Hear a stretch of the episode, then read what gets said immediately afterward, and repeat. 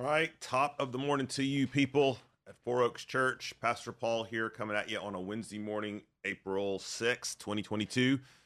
We call these 10 or 15 minutes we spend every weekday morning Romans Rewind. We sort of are running concurrently um, with our sermon series on Sunday mornings at Four Oaks to the book of Romans.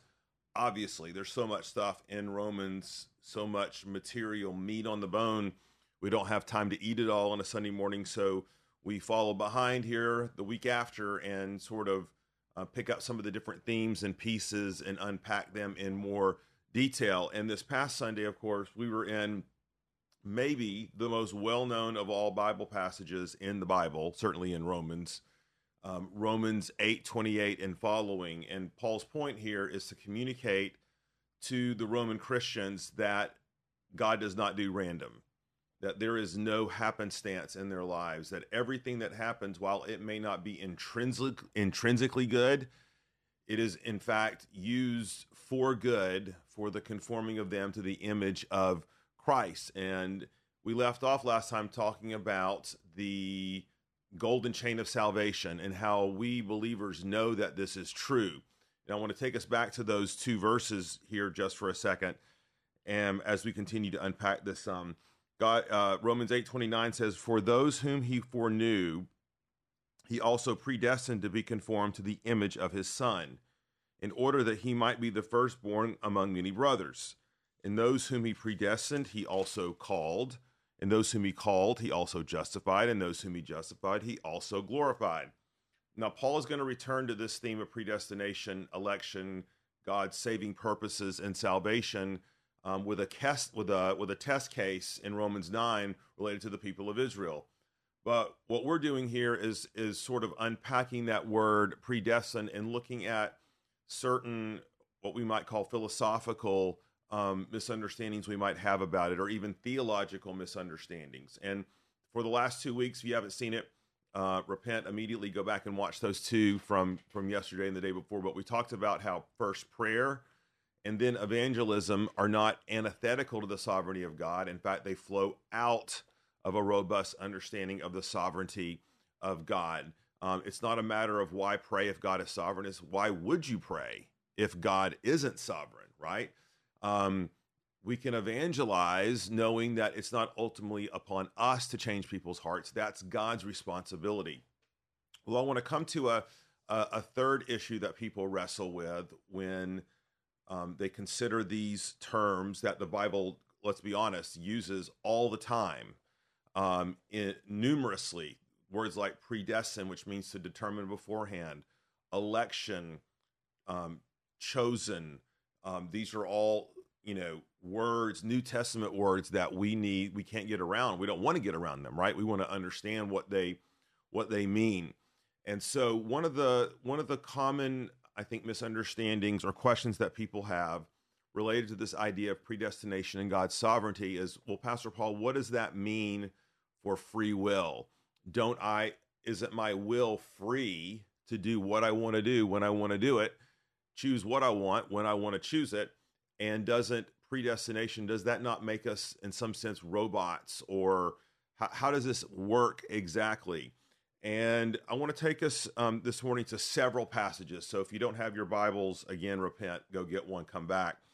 But we're going to look at several passages here, which I think help us to understand. And here's the punchline it's not that we don't have a will, we most certainly do as humans. And it's not that we don't have the ability to choose on a certain level, we most certainly do. The question is, um, what is the capacity of our will? What what will or can or won't um, choose? Right? Is there limits to our will on what it can and cannot choose or can and cannot do? And I think we're going to find here in Scripture um, the answer is obviously yes. And so, so first of all, uh, let me read a verse that I read yesterday, Romans nine sixteen, and this is the verse that I think in all of Scripture is one of the clearest as it relates to the relationship of our will and God's will. Okay, so Paul says this in Romans 9:16. So then it depends not on human will or exertion, but on God who has mercy. Now, Paul doesn't say there we don't have a will. He just says our will is not decisive. That ultimately what is decisive is God's will. Um, let, let, let, let, me let me let me let's unpack this some more. So turn over to 1 Corinthians 2:14. And again, we're trying to understand the nature of our will firstly in our natural state. What what state was our will born in? What was it able to do? What was it not able to do? Okay?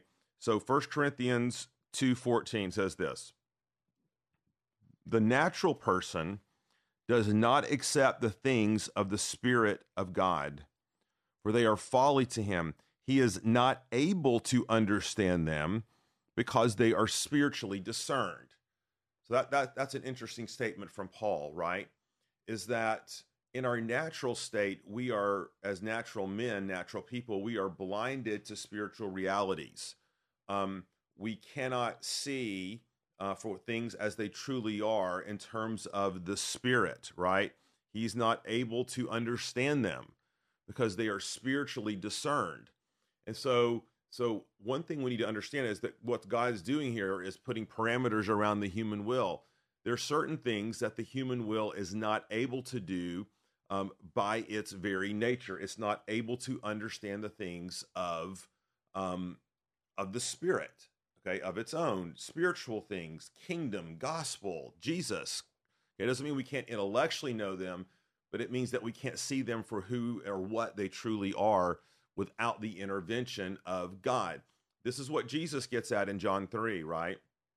He says, I tell you, Nicodemus, a man cannot be born again, okay?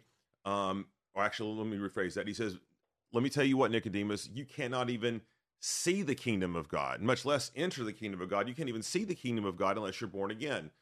And so oftentimes we think about this idea well, the way we enter the kingdom of God is that we are born again, we place our faith in Christ. And in reality, it's the opposite, right? It's God who regenerates our hearts, opens our eyes um, to see our true condition and Christ for who he truly is, regenerates us, and then we are compelled towards faith by virtue of having our eyes open to who Christ truly is. Here's a powerful passage. Turn over to John chapter 8. And here Jesus is debating once again with the Pharisees. And they are claiming to be children of Abraham, but yet they miss Abraham's seed, which is Jesus himself. So let's let's pick it up in John 8:30. They answered him, Abraham is our father. And Jesus said to them, If you were Abraham's children, you would be doing the works Abraham did. But now you seek to kill me, a man who has told you the truth that I heard from God. This is not what Abraham did. You are doing the works your father did. They said to him, We were not born of sexual immorality. We have one father, even God. And Jesus said to them, If God were your father, you would love me for I came for God and am here. I came not of my own accord, but he sent me. Why do you not understand what I say? It is because you cannot bear to hear my word. You are of your father, the devil, and your will is to do your father's desires. Okay, think about that. Jesus says the reason the Pharisees and really all natural men cannot freely choose God or see him for who he is is they have a different nature. They have a different father. They are the father of the de- they're the children of the devil of lies, which is really where all unsaved mankind is. Their eyes are blinded to the truth and their will is constrained by their nature. Now Jonathan Edwards wrote a lot about this and he talked about this idea that we choose to do things according to our own desires, our natural desires. And the state of the of the person who is born, okay, into the natural world, that's all of us at one point or the other, right? Is that we don't choose God freely because our wills are bound. Luther wrote about this as well. They our natures are corrupt. They cannot see who Jesus truly is. It doesn't mean they can't understand things about him. It doesn't mean they can't do good things. It just means the reason they can't freely choose him, independent of God, is because their nature is corrupt. They cannot perceive. The natural man can't perceive. He can't see the kingdom of God, much less enter. Um, they have their desires are conformed to the desires of their flesh, of the world, and the devil, and not Christ, which leads us to the question then, well, then how does someone become a Christian, right? How does someone then feel compelled to choose Christ? And again, it's not because they woke up one day and said, Today's the day I'm going to change my heart. We know that's not the way it works. And I think Paul gives us some help here in Philippians chapter 2. It's the last verse we're going to look at. And to me, it probably is the clearest statement in all of Scripture um, about the, the relationship of our will to God's will. Okay. Um, look at verse thing. Uh, verse, you know, of course, I'm going to get this in front of me. And the reason I can't find it is that I'm in Ephesians. so, all right, two, here we go. Philippians chapter 2. Um, again, verse 12. Therefore, my beloved, as you have always obeyed, so now, not only as in my presence, but much more in my absence, work out your own salvation with fear and trembling. For it is God who works in you, both to will and to work for his good pleasure. So Paul doesn't say there we don't have a will. We absolutely have a will. And we are absolutely free to choose, but only in accordance with our nature. Which means that if we're going to choose the things of Christ, God is going to have to initiate. God is going to have to be the one that opens our eyes and changes our hearts for us to see Jesus as he truly is. And as we do, the Spirit compels us. His will becomes irresistible, right? Um, we are compelled to choose Christ because the Holy Spirit has opened our eyes and regenerated our heart. So here's how this works, okay? Paul says, work out your salvation.